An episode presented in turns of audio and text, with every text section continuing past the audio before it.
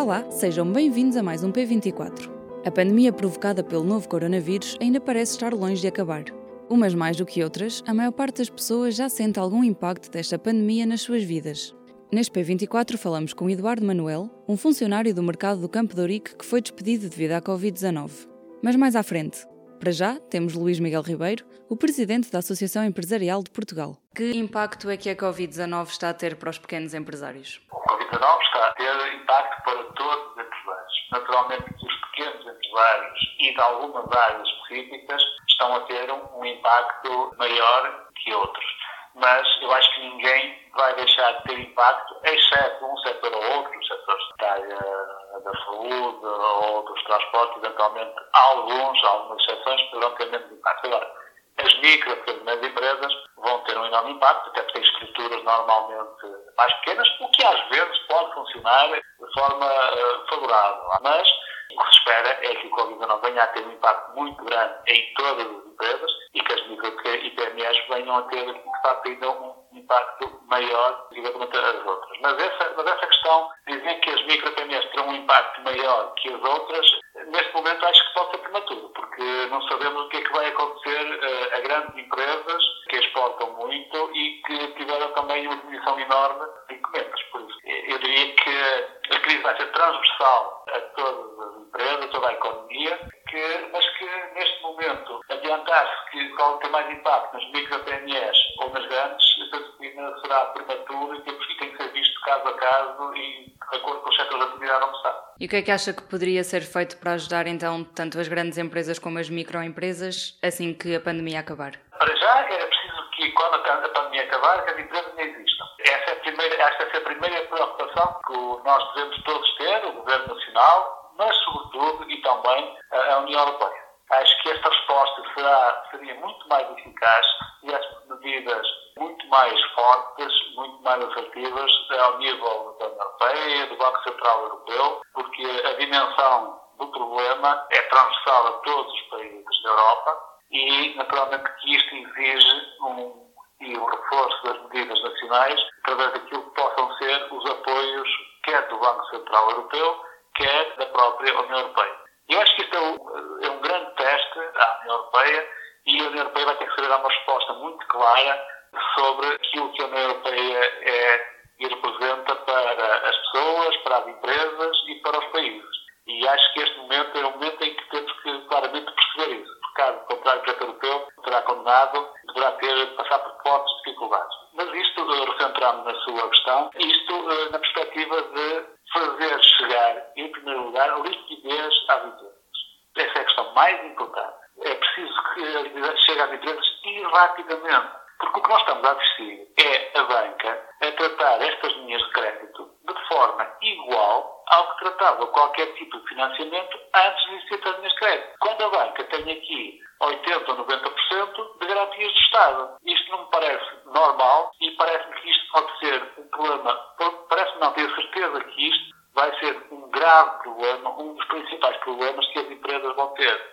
Relação à layoff, que também ainda não temos formulários, ainda não temos plataforma, ainda não é possível fazer o pedido do layoff, as empresas vão ter que fazer o pagamento dos vencimentos e depois vão ser reembolsadas da parte dos valores da, da Segurança Social. E por isso vai esforço financeiro. E por isso, a primeira e grande questão é liquidez, liquidez, liquidez nas empresas.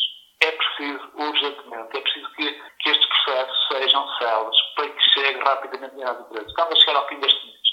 Há empresas que já estão fechadas há quase duas semanas. Há empresas que já não, têm, já não entra dinheiro, já não entra receitas, desde há quase duas semanas que não entra e não vai entrar até o final do mês.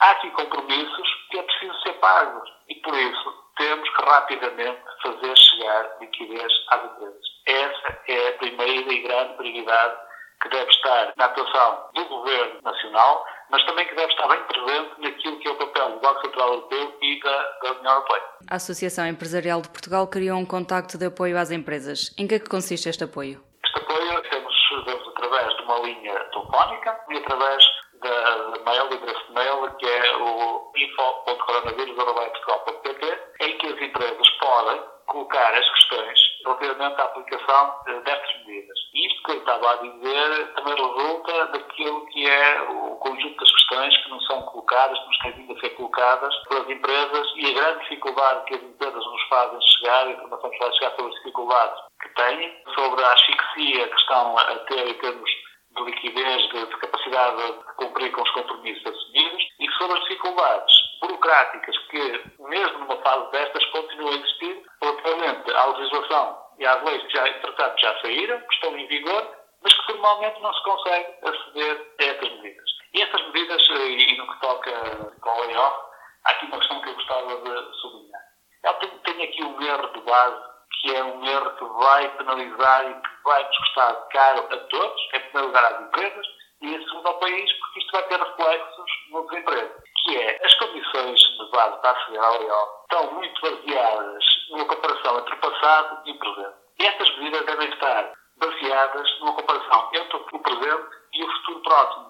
Porque isto comparar os 60 dias anteriores ou comparar aquilo que se passou nos últimos tempos não, não é correto. Porque as empresas sabem, neste momento, aquilo que se espera para o futuro próximo. Sabem que vão ter diminuição de encomendas, sabem que não vão ter o mesmo volume de negócios, sabem os compromissos que vão ter e, por isso, o acesso ao layoff deve ser baseado naquilo que é hoje a situação da empresa e naquilo que a empresa espera que venha a acontecer nos próximos tempos, fruto daquilo que já é a informação que neste momento tem. E isto é altamente penalizador para as empresas e isto vai levar a muito desemprego, porque as empresas não podendo recorrer a layoff, muitas delas vão dispensar as pessoas, vão rescindir contratos, não vão renovar contratos de trabalho qualificados, contratos a tempo certo, e isto vai aumentar a taxa de desemprego. Neste momento, é crucial que seja flexível, que seja muito pragmático e que se tenha a preocupação de criar as melhores condições para quando passar este cenário, pandemia, que desejamos que seja o mais breve possível, nós tenhamos empresas para que depois sim, com um forte plano de recuperação, façamos aqui, tenhamos aqui estímulos sérios e a sério para relançar a economia. Tem conhecimento de empresas que já se viram obrigadas a despedir funcionários? Sim, tem conhecimento de empresas que, não conseguindo cumprir os requisitos para ao layoff, vão ter de, de rescindir contratos. Algumas estão a rescindir e outras irão rescindir num, num curto espaço de tempo, porque a quebra da, das encomendas, a diminuição das encomendas, é isso vai exigir, porque se não sacrificar os empregos de alguns, pode sacrificar os empregos de todos. E a opção muitas vezes aqui pode ter que ser essa. E isto continuo a dizer porque a lei tem pacto de pressupostos que, na minha opinião, estão errados, que é fazer comparações entre passado e presente e não pensar no presente para o futuro. E isso implica que muitas não vão poder aceder a layoff e, e com isso vamos certamente aumentar em muito o desemprego. E depois nós temos uma outra questão que pode ter um aspecto positivo ou negativo, é que nós estamos a assistir com esta situação que estamos a viver ao regresso muitos portugueses estavam lá fora. Por isso vamos ver também quais vão ser os impactos que vamos ter com esta situação.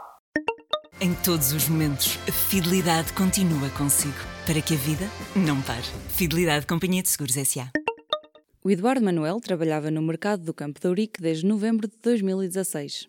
Este ano, devido ao surto da Covid-19, foi despedido juntamente com outros funcionários do mercado.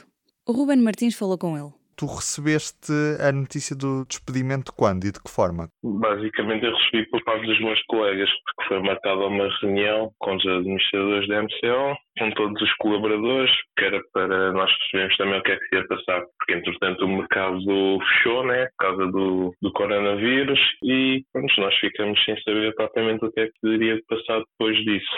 O mercado tinha fechado quantos dias antes? Desculpa. Não fechou tipo na semana anterior. Foi num, numa sexta, se não me engano. O último dia foi numa sexta. Na semana a seguir, mais ou menos ali a meio da semana, é que recebemos o comunicado que ia ser marcada uma reunião com todos os colaboradores e pronto. Eu entretanto não fui porque nessa altura nós estávamos em estado de emergência, ou seja, não faria muito sentido estarmos a juntar-nos todos em pleno estado de emergência para discutirmos sobre o que é que ia acontecer, o que é que não ia acontecer. A reunião foi presencial, é isso?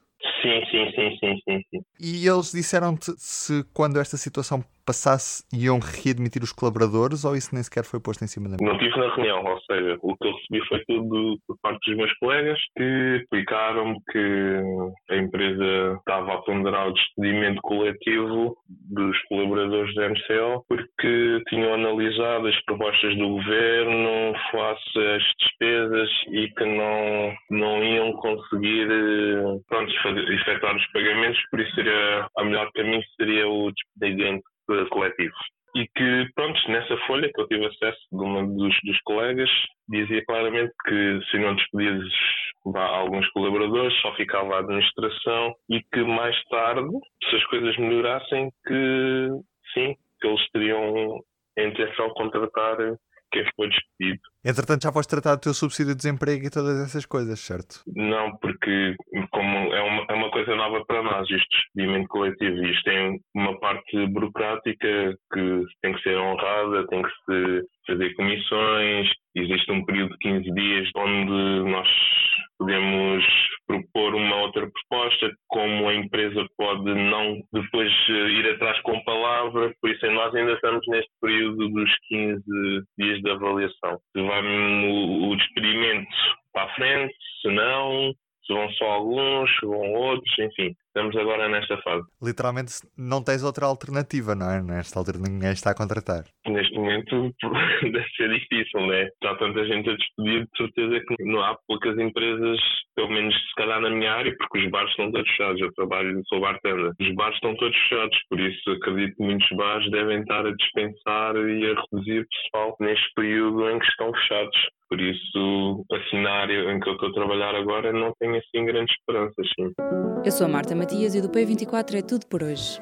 Até amanhã. O público fica no ouvido.